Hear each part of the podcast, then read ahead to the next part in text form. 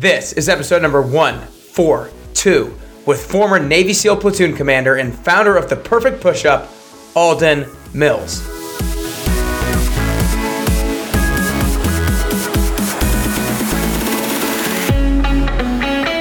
Hey everyone, and welcome back to Nick Carrier's Best You podcast. My name is Nick Carrier, lifestyle entrepreneur and fitness trainer. My goal is for you to gain more clarity on what the best version of yourself looks like, what the best version of yourself is capable of, and then to give you the tools, tips, and inspiration on how to make that person a reality. Today, I bring you a badass former Navy SEAL platoon commander, entrepreneur, author, and motivational speaker, Alden Mills. Alden led as a Navy SEAL platoon commander three times and is the co founder and CEO of Perfect Fitness, which was the fastest growing consumer products company back in 2009.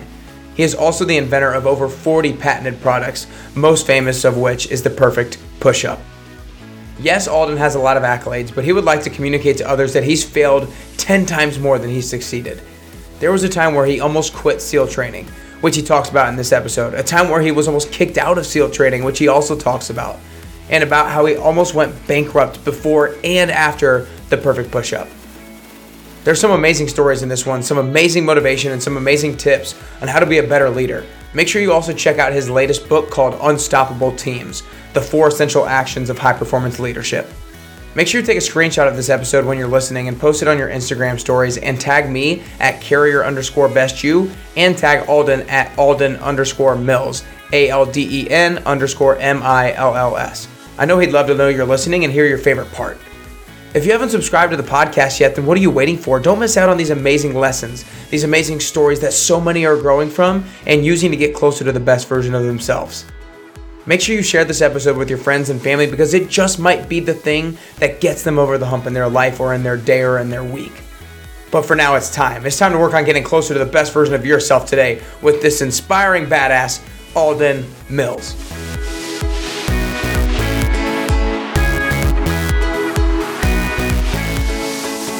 All right, what's up, everybody? Welcome back to Nick Carrier's Best You podcast. I am super fired up today. I have former Navy SEAL platoon commander, uh, business owner, entrepreneur, and author and speaker Alden Mills with me today. So, Alden, I just want to start off by uh, appreciating you taking the time to spend with me here today. Nick, it's great to be here.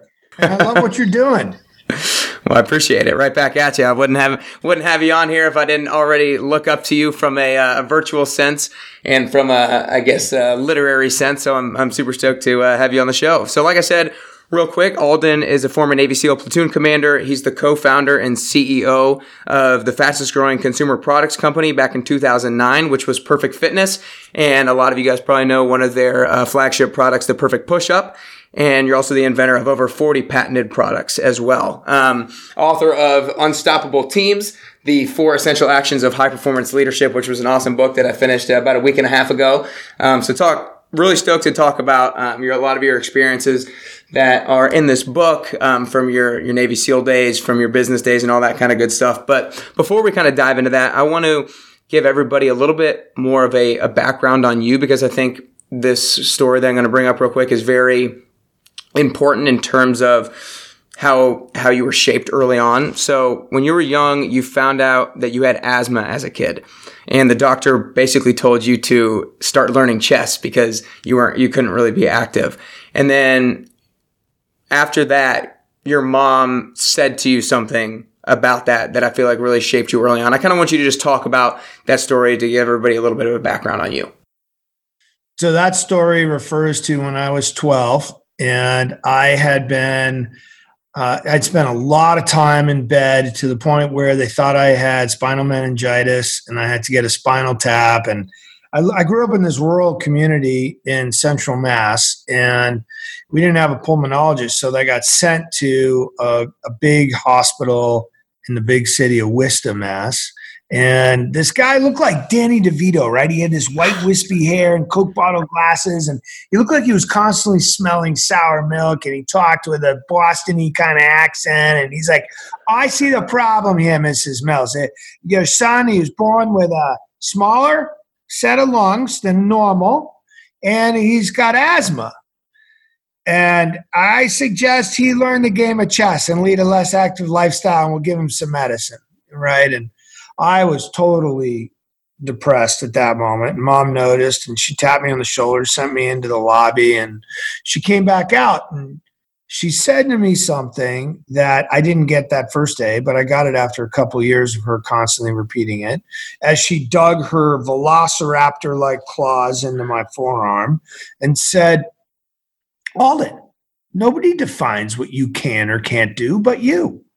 Now we'll get you the medicine, but you've got to decide what you can or can't do, not that doctor in there. It's up to you. You hear me? Of course, I just wanted her to release the claws, right? Right. But that was a transformative moment for me. And when I use the term transformative, I'm referring to flipping a belief. And she was the first one in my life that really flipped a belief. And uh, here it is this expert, in this case, a medical officer, a doctor, saying he's got asthma, therefore he can't do X, Y, and Z. And she was the one like, no, no, no, you got to make that decision, not him. Yeah. So when you were, do you really think that if maybe she didn't say anything about this, that your belief would have been switched? Like, do you think that you would have maybe like attempted some things and you would have kind of seen your actual ability to do more things and you would have been able to flip a belief by yourself or do you think did you did you always go back to her saying that kind of you know years later once you kind of got it well, it, you know, she would say it. My dad would say it. They would encourage me to go try different sports. They'd be like, "So what if you scored on your own team in basketball? Go try another sport, right?" And you know, I was terrible with ball sports, but it was their constant belief in that I could do what I wanted to do that encouraged me. And I saw kids who were like, well, I got asthma, so I can't do those things. I got to go stay on the quiet side of the playground, so to speak. And you know how many times somebody's come up to me and like, you know, I wish I could do that. I wanted to be a Navy SEAL, but you know, I had this problem or that problem. Maybe they did. But it was that moment where I decided that wasn't going to be the, you know, it wasn't that moment, but it was that pivotal period of time where a belief changed. And I decided to accept a different belief over time. Mm-hmm. Right. Built up a habit of like, all right, I got to figure out a way to, you know, get calm my lungs down so I can keep doing this sport. Because once that occurred, the cascading series of events were try another sport, try another sport, try another sport. And I finally found a sport after the fifth one called rowing. And I got really good at that. And I got recruited to the Naval Academy. And the Naval Academy took me to SEAL Team. And then SEAL Team eventually gave me the idea for Perfect Push Up and creating a business. And, you know, it gives you confidence. Each step of the way that you get one of these goals, you start dreaming up a bigger one right? Right. And it comes back to that initial conversation that you have inside of yourself. And that conversation, I outline it in the book. I call it the whiner and the whisperer, pointing to my heart. And the whiner is the one that it knows what it knows. It looks in the rearview mirror. It's focusing on the doubt and why do you think you can do this, right? we talk about negativity bias and how much more focus and emphasis we put on negative thoughts versus positive ones.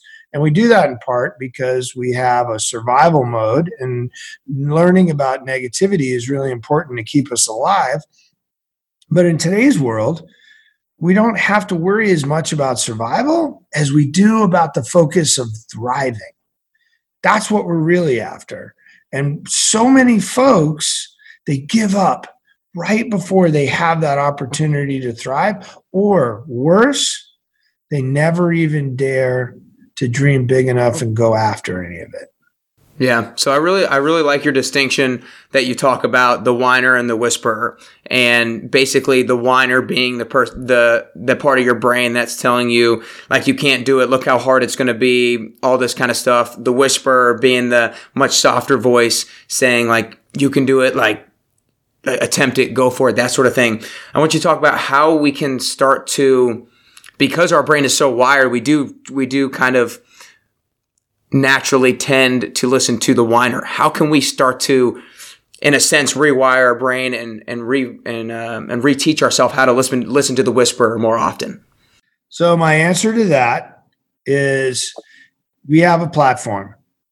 I detail it in the book. In SEAL Team, they call it a weapons platform. The platform is nothing more than our controllables, the things that we can control. What can we control? We can control how we think. We can control how we feel. Now, that's the emotion. Emotion has to do with feel, believe, and behave, right? That's where our behaviors come from. And we have a physical platform, literally, how much work can our platform do, our body, right? And there is a fourth piece. And the fourth piece is our faith. Now, when you hear someone talk about faith, they instinctively think, oh, is he Catholic or Protestant or you know, Muslim? No, faith is about having a complete trust in something other than yourself. And regardless of what your spiritual or religious background is, you need these four components the mental, the emotional, the physical, and this faith or spiritual component because there's going to be moments where you decide, I don't know how I can do this. And if you don't know how to do it, one of two things is going to happen. Number one, you're going to go, oh my God, there's just way too many negatives here. I can't get over it. The fear is going to stop you and create a limit. Or two, you're going to be like, you know what? I don't really know how I'm going to do it, but I know if I don't do this, I'm going to regret this for the rest of my life. I have got to just believe, right? I got to have some faith in something.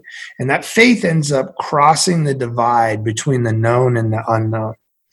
So the controllables are all about that focus. And how you bring them together is what I call the focus funnel. Focus does nothing more than funnel your energy into taking an action. Hmm. And then you've got to filter your thoughts into is this helpful or is this hurtful?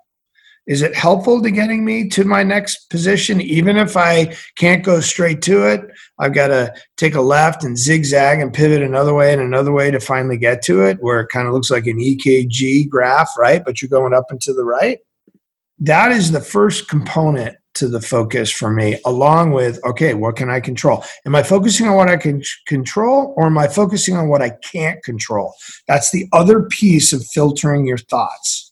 Gotcha. Yeah. So I want to I want to bring this to a very specific example for you in your own life. So after you were a Navy SEAL and uh, basically kind of when you stepped into the entrepreneur space, you were coming out with um, a product called or product I think product called Body Rev and you basically had um, brought all this money together, 1.5 million dollars or something like that, with family and friends money and, and stuff like that. And you guys yeah, spent good, good. You remember the story. Yes. Of course, of course. And yeah, so you you can you kind of spent years building this thing, building building this thing, building this thing, and then all of a sudden you realize that you kind of basically lost almost all the money and it didn't work. And so at this point in time, everybody's kind of like, go get a job, go get a job. Um, this isn't working, all this kind of thing. So at this point, you know, the whiner is yelling at you, yelling at you. What, how do you find it within yourself to, to keep going? Was it like, and I, did you kind of have an idea of where you wanted to go next? Was it simply a belief in yourself? Was it like a lesson that you wanted to show your sons that you're not a quitter? What exactly was it that kept you going? Ah, so you hit on one of the last components that was really a primary. And what I call that is really going through in your head uh, these different consequences or the outcomes. I call it an outcome account, right? The the positive outcome account and the negative outcome account. On the positive side, it's okay, if this if I succeed, how does that make me feel? and who does it impact? Right? If I don't succeed, who does it impact and how does that make me feel? And I really played it out. And when I talk about who does it impact, I go after the people that are the most important people in my life. And at this moment, when I was looking at bankruptcy with Body Rev, I had two boys at that point, and my wife was pregnant with number three. And I really played out 10, 20 years from now, I'm going to have to replay this movie, this outcome movie, and tell my boys, well, your dad went bankrupt, and here's what I did, and here's why I did it, and don't do what dad did, right? I really didn't want to star in that movie. And I really also had this positive vision of, wow, wouldn't it be cool after I learned all these different ways not to launch a product to take another product and finally get it? Wouldn't that be just like the great hero's journey, right? Right. He's down and out and he's just about bankrupt and we turn it around.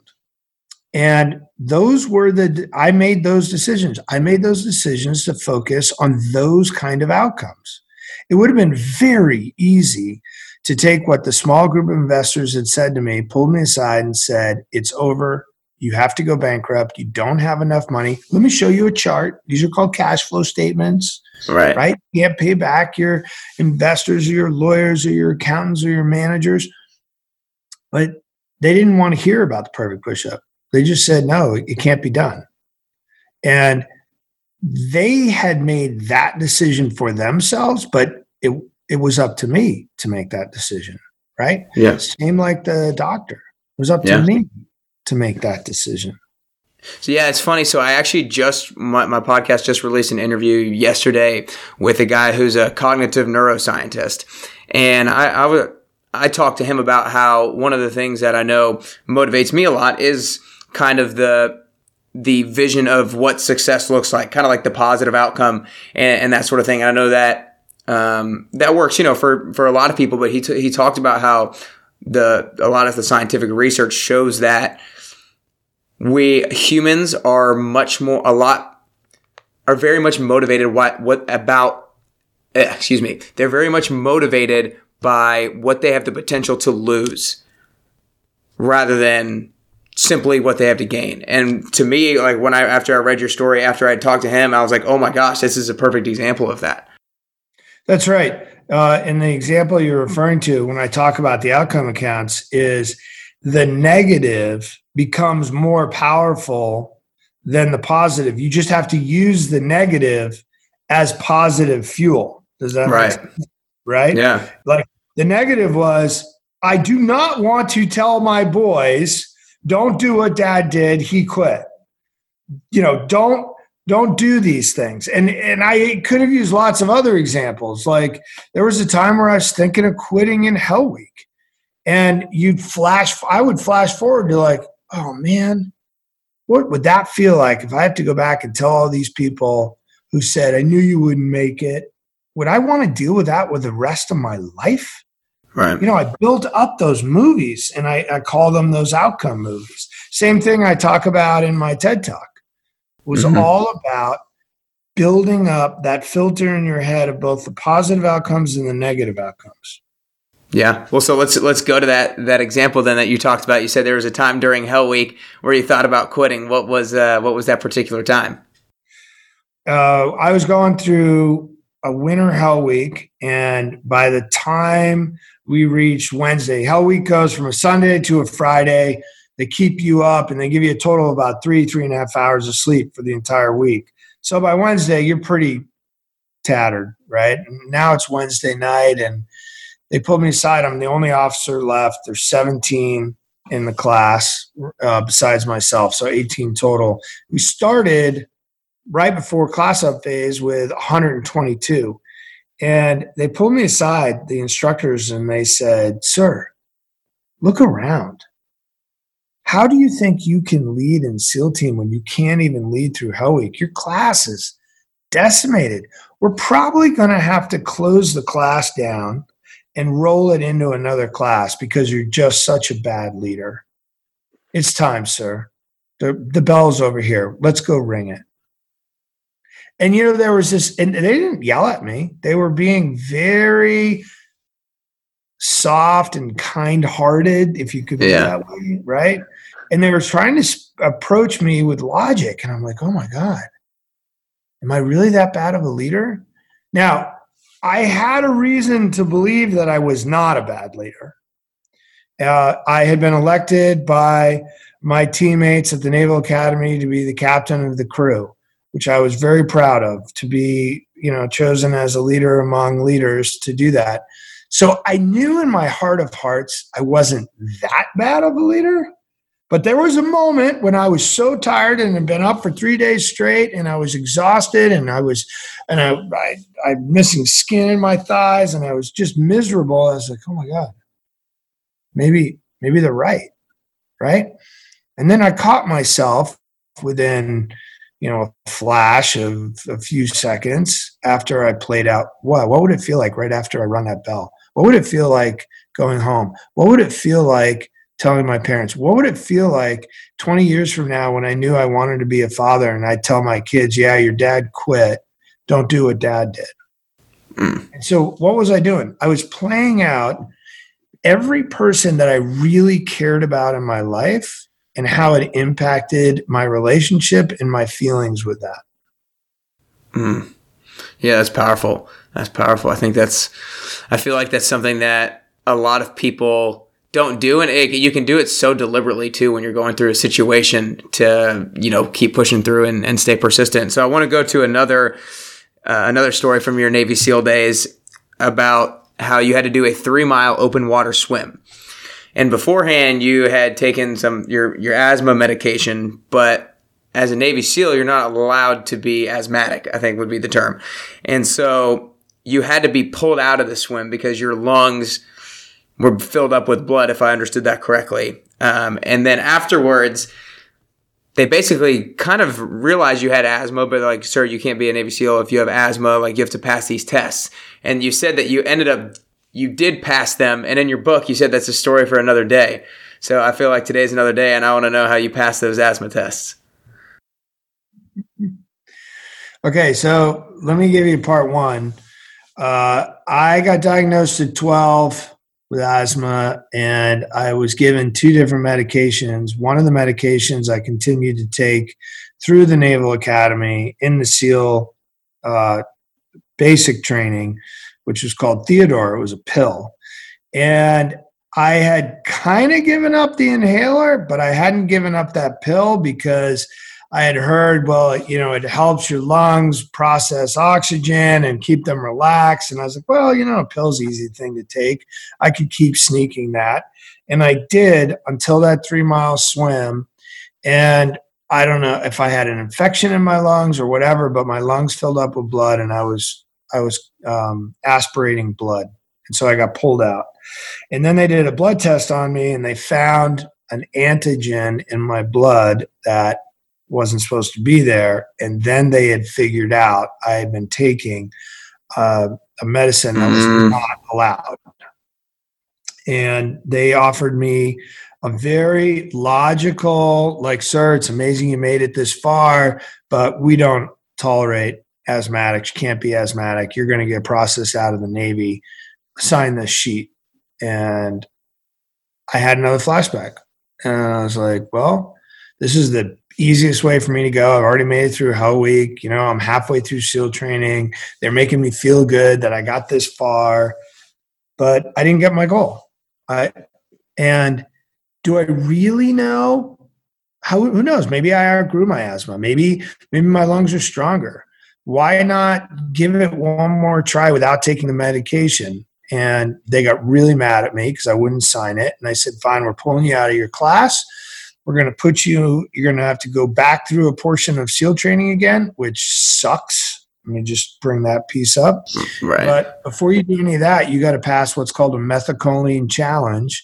And you're going to have to go into um, a big hospital in San Diego. They're going to put you inside a closet and you're going to put a mask on you and they're going to pump mist in there and they're going to compare how much uh, your lungs constrict when they pump this mist in there because it's going to induce asthma. Well, two things happened. One, I did take the test, and when I took the test, there was somebody else that had to monitor the results, but they they got to turn their back to me. Um, I'm not proud of this, but I didn't want to take any chances. So I might have not breathed in as much as I should have, or enforced the exhale as much as I should have in the beginning.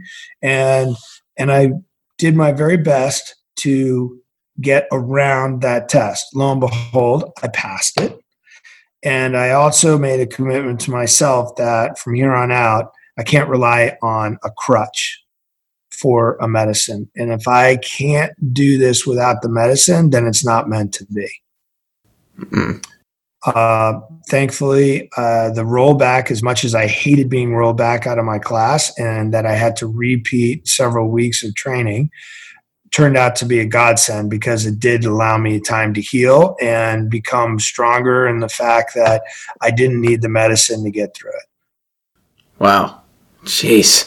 Well, I uh, I acknowledge you for finding every any way how and to uh, take ownership for the situation and, and find your way through it to uh, stay on track with your goal. That's that's insane. But, but um, Nick, I want I want to stress something, and it's very much like because I like to climb mountains. Every year I do a mountain climb, and many of the mountains can be really intimidating. Like we climbed Denali uh, a year and a half ago, and Denali is the tallest one in uh, North America, a little over 20,000 feet. You can't see the peak for a long time, right? And you got to climb up it and go down and climb up it because you got to acclimate. And mountain climbing is a great analogy to going after a goal. And that is, and when I talk about focus, don't focus on the mountain on how many more steps you got to take. Focus on that moment. It would have been very easy for me to get caught up, and I almost did, on, oh my gosh, if uh, I'm creating these ne- negative hypotheticals. If I'm like this right now and I can't lead in Hell Week, then I'll never be able to lead in SEAL Team. I have two more years before I, I will learn more ways to lead by that point, right? If I'm sick lying on that table, oh, there's no way that you can make it through SEAL training because you haven't taken that. You know, you take this medicine. I'm like, well, I don't know. I don't know. Maybe if I don't take that medicine, I could I could at least fight one more day, right? And that's what I call focus on the moment, not the mountain. Whatever anybody's goal is, when they're tuning in for you, whether their goal is to lose 30 pounds or to make $30 million, it's one day at a time. It's one moment at a time. It's what can I do this hour, this minute that can help me in some small way get to climbing my mountain? Yeah, no, I, I, think that's such an important lesson and, and one I've, I've heard a decent amount, but it's so much easier said than done. So what are, what are some other ways that we can make sure that we just focus on the moment? Because everybody is like, especially, I know I find myself doing it all the time. You know, it's like, oh man, if I don't make this much money now, I won't be able to save this much. Like, you know, what if I have kid, when I have kids, I'm, I need to be able to pay for this, this, and this. And, you know, you get caught in all these, cycle of things of what if, what if, what if, like how do we break that down just to be able to actually focus on the now, focus on this hour, focus on this day, focus on this task and be present? One is the logic and understanding that all those other hypotheticals do you no good. Yeah. There's nothing you can do about it. Not a single thing. Worry, worry is nothing more than a time suck of energy, right? It, it, does you no good. If the very first question you can start to build a habit of in your head, can I control this? Is this helpful or hurtful towards my goal? Now that brings up a fourth point. I'm a big goal setter.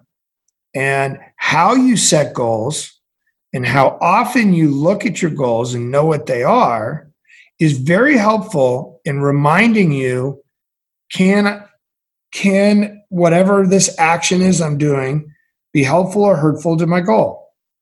Let me give you an example. This morning, I had one hour free time to myself. What do I do in that one hour? First thing I do, okay, I've just finished doing my 2020 goals. And because it's a new year into a new decade, I also do a 10 year rolling goals. Goals, a big goal is made up of a whole bunch of littler goals, right? And those sub goals are the things that be like, okay, well, for this month, these are the sub goals I need to do. In this one hour, what are a couple of key things that could help me to accomplish one of those sub goals? Mm. Right? Those little moments, you sit down in the middle of the day and you're playing on social media and you're like, wait a minute. If you can get yourself to stop yourself for just a moment and go like, wait, do I really need to be doing this? Social media just sucks me in, right? It's cheap dopamine hits from every click and, and again and again until you can shut it all off and go, well, that's not really helping me to get to my goal unless you're building a social media platform and you're doing specific work. You've got to find a way that can overpower your um, instantaneous, pleasurable hit that you're looking at at that moment to, I'm ready to do some long term work to get me to where that goal is. And if the goal isn't that important and you haven't really defined it and it's not that valuable in what you value, then you'll succumb to the short term dopamine hit or the short term sugar hit of, well, I'm just going to do something that makes me feel good right now versus yeah. something that if I do this, and when I talk about goals, I'm really talking about goals that are transformative. Goals that if you accomplish them, they change your direction in life. I'm not talking about a goal of, excuse me, I'm not talking about a goal of, gee, I'd like to have uh, a Ferrari parked in my driveway. Right. Newsflash a thing, a thing that you can buy doesn't typically transform your life. Now, some people will say, well, if you have a Lamborghini, more people will look at me in social media and they'll think I'm cooler. Maybe for a moment, but you're not in it for that. Yeah. For that one, you're in for the long term. And so the real goals you're after are transformative goals, goals that will change your direction. And when you can start thinking about what life feels like when you've changed that direction, then it brings you back to that one hour of free time. And what can I do in that one hour that can make a difference? Even though it may be a small difference, one step forward is a step forward. Yeah, I like that. Being really aware of, like you said, um, whether this is going to be hurtful or uh, or, or, helpful in terms of yeah, in terms of getting to that goal, and then break it down. You know, be able to create like define what success looks like at the end of this hour at the end of this day at the end of this week so you can just stay present in what is the most important thing that's right in front of me right now. Um, but i want to get into there there's another thing in the book that that prompted a question that i wanted to ask. So i'm going to fast forward a little bit to your your business days business days and you're big on communication. That's one of the big things that you talk a lot about in your book. And you said in your book in two instances that you failed to candidly communicate the good and the bad news to investors that almost cost you or that did cost you precious credibility and almost lost you your company. So I want to ask about maybe one one of those uh, instances in which you didn't clearly communicate and how you could have maybe made the adjustment to to clearly communicate to to where you wouldn't have had lost that credibility with them. Well, look, most people don't like communicating bad news, right? And That's especially af- after we were on fire, after we almost went bankrupt and then became the fastest growing consumer products company in the country. And then all of a sudden, we're looking at bankruptcy again because we've grown so fast. The economy took a total nosedive, and we hadn't been paying attention to a couple of really critical components of the business, in particular, the back office, operational, inventory management, and shipping.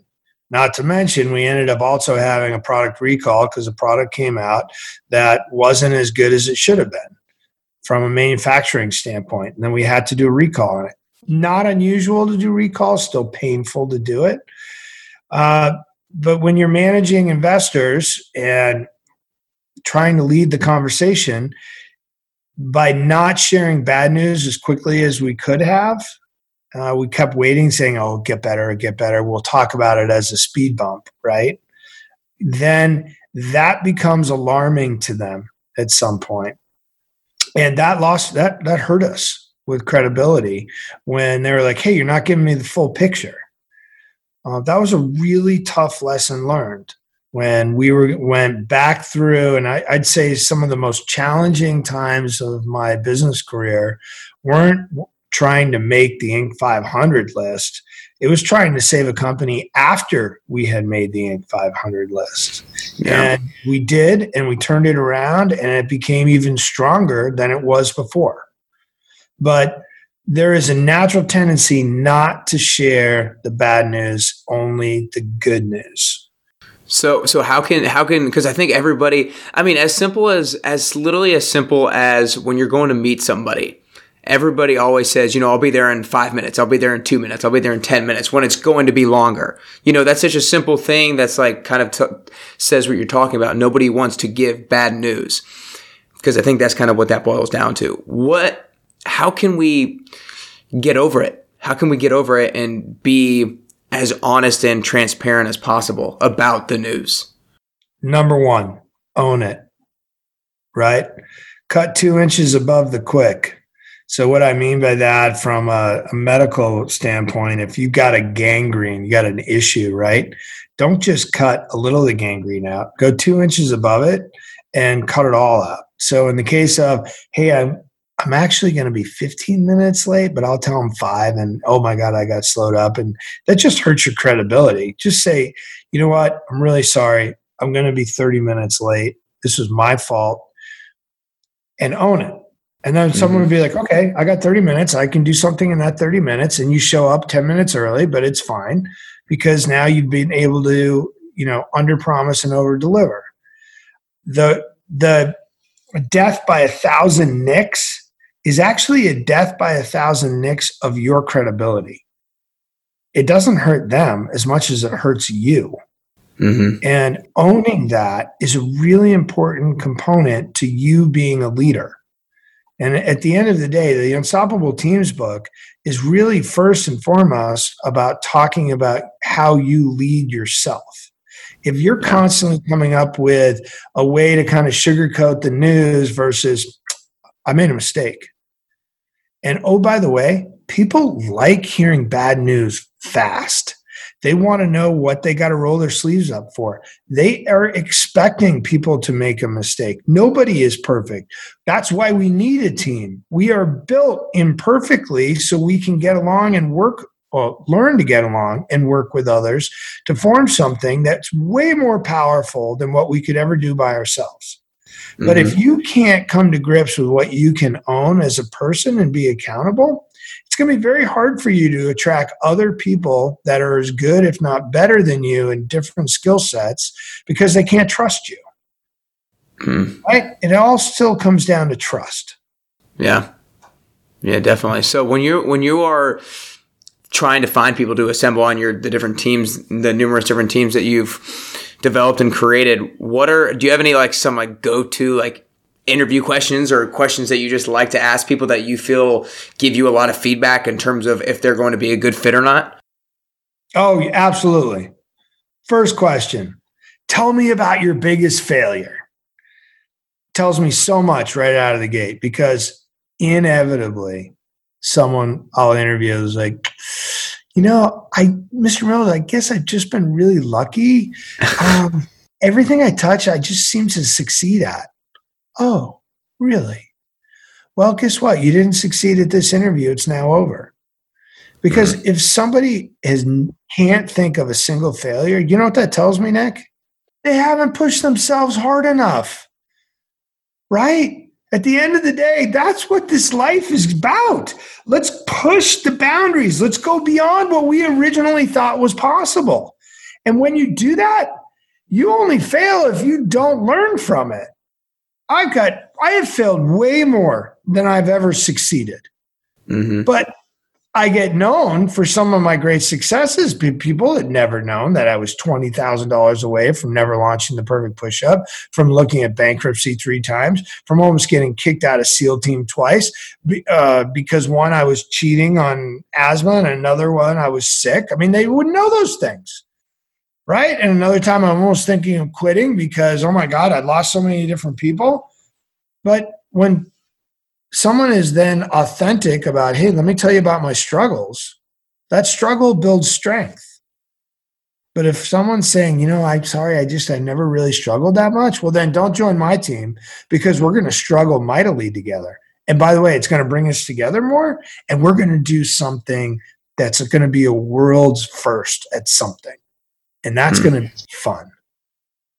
Yeah, that's awesome. That's awesome. I love it. Well, we're getting down here on time, so I want to get to the last couple questions here. So I think one of the most important things in terms of getting closer to the best version of yourself is is to try to, and I, I kind of mentioned to you beforehand, is try to create some kind of vision as to what that person looks like, what that person is capable of, and, and then try to kind of reverse engineer that person. So my second to last question is, is there a particular skill or piece of knowledge that the best version of yourself has that you don't currently have?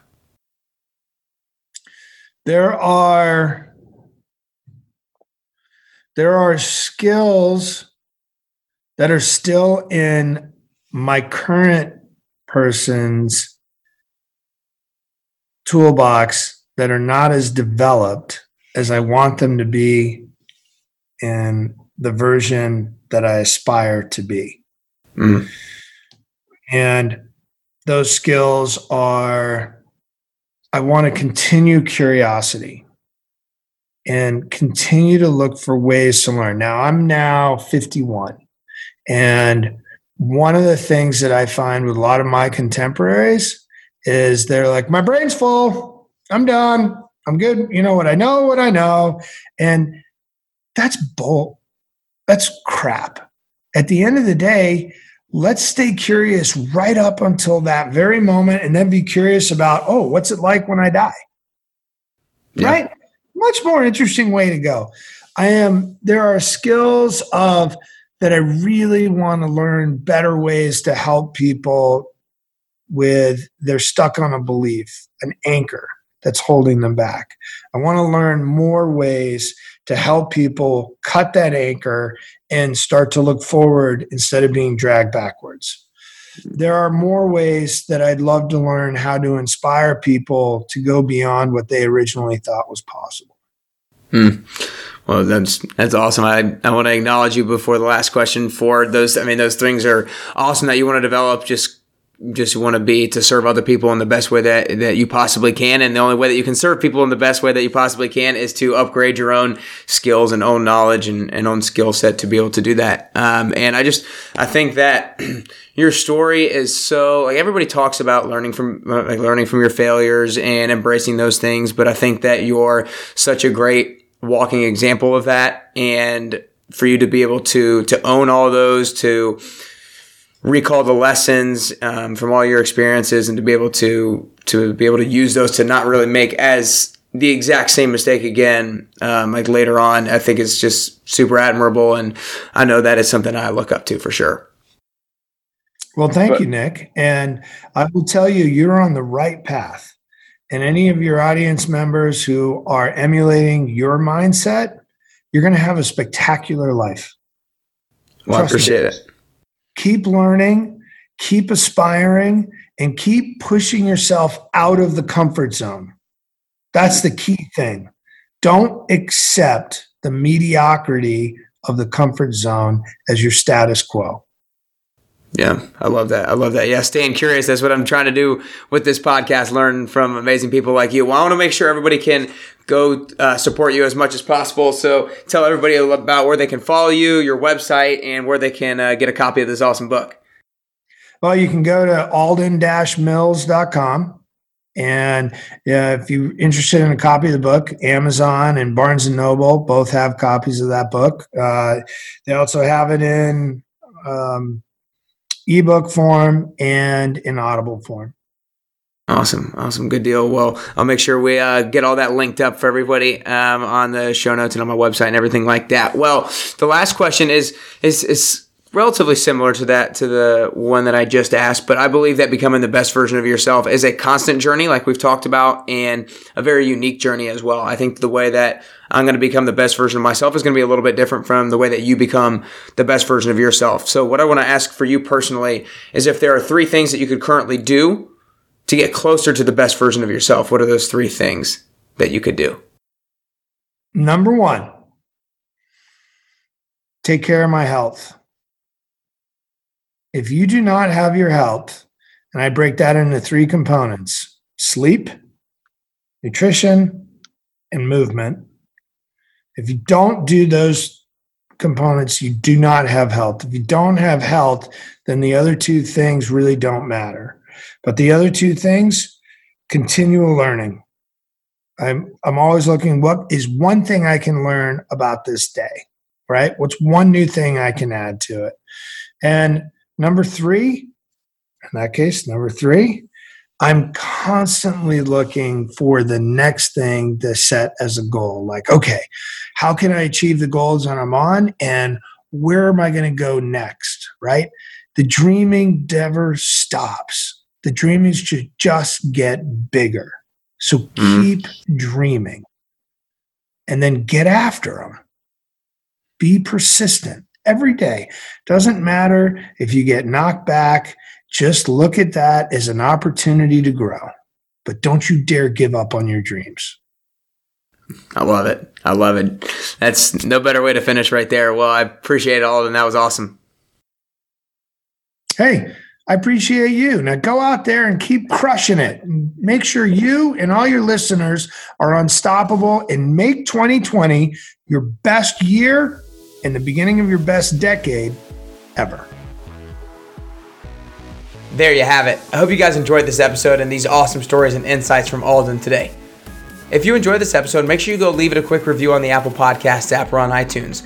I try to bring you guys week in and week out some of the best people in the world in their industry. So all I ask in return is maybe a quick review, maybe sharing it with your friends, maybe posting it about it on social media, whatever works best for you. We just want to make sure that we share these inspiring words and stories to more people so that we can all work as one big, unstoppable team to get closer to the best version of ourselves.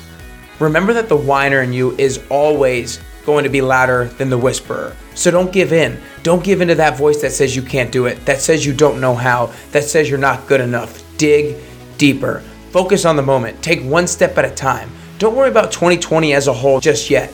Don't even worry about February as a whole yet. Worry about improving incrementally today towards your bigger goals because the only way that you're going to get to those bigger goals and the only way that those come true is if you take one step forward today. I hope you guys enjoyed this episode. Let me know what you think by sending me a quick DM on Instagram at carrier underscore best you. Rate and review the show. Subscribe to the podcast if you haven't already. Share it with a friend or family member. Help to grow this community and spread the word. But for now, it's time. It's time to take action. Time to get off your phone and do the work. Work on improving yourself physically, mentally, spiritually, so that you can help yourself in the best way you know how, and so that you can help others to the best of your ability as well. So go out there today, tomorrow, and the rest of this week and get closer and closer to your best you.